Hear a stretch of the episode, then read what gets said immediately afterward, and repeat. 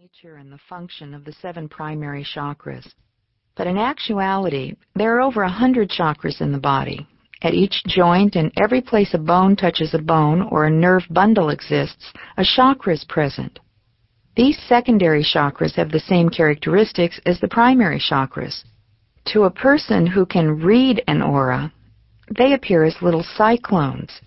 Each is a whirling vortex of energy, your hips, your shoulders, your elbows, your wrists and hands are examples of secondary chakras. Because of their many joints, the hands especially could be said to be chakraful.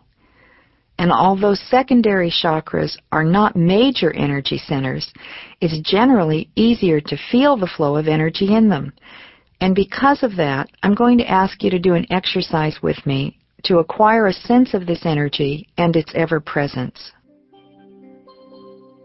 Rub your hands together briskly as you would if they were cold and you were trying to warm them. They may start to tingle.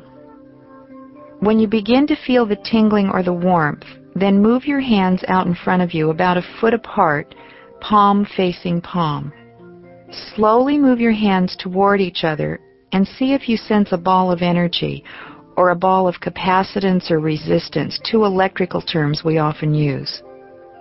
Sense or feel, if you can, how much pressure there is between your hands.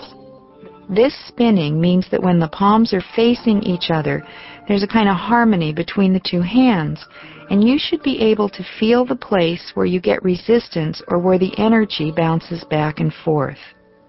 There is another place if you put your hands even closer together, perhaps as close together as four inches, where the energy will tend to pull in. Now this is an important sense that I'm having you develop. When you bounce energy between the palms of your hands, you can feel the two auras, the aura on the right hand and the one on the left hand pushing back away from each other. So take a second to feel the bounce.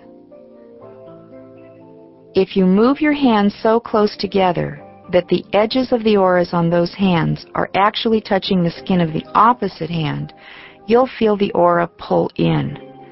This is another second important sense. It's important because many healers scan the field around the body four to five inches from the body.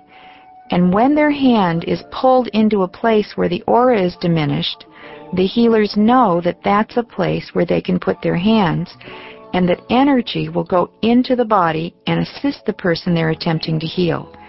So these are two very important sense or sensing mechanisms. The next thing I would like you to do is make your hands sensitive again. Rub them together once more. Then use only one hand to see if you can feel the chakras on the front of your own body. Perhaps scan your third eye and see if that feels different than an area lower on your face. Perhaps scan over your heart or scan the chakra on your stomach and then over your navel and see if you can feel the difference between the energies that are right in front of you and of where a chakra should be and the energy which is in between the chakras.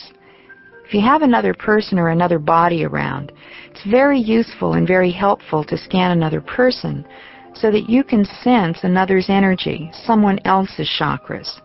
Now, in terms of having watched hundreds of people try to scan auras, there are some things that you often do that are not helpful. You often have your hands too straight instead of curved or round or cupped. I have a joke about that. I call this technique Gumby does healing.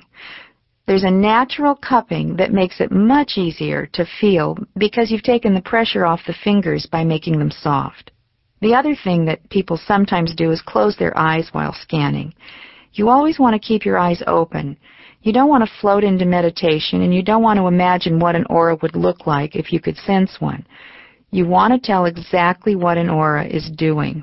So in this way, you're developing hand-eye coordination. Now that you've experienced what chakra energy feels like, we can take a closer look at what the chakras are, what they do, and how they affect our health. As a healer, I don't set myself or chakra healing apart from medicine. I look upon healing as a cooperative endeavor. The optimum for health is doctor, patient, and healer working in association. not only to alleviate symptoms, but to explore the deeper or symbolic meaning and personal implications of disease.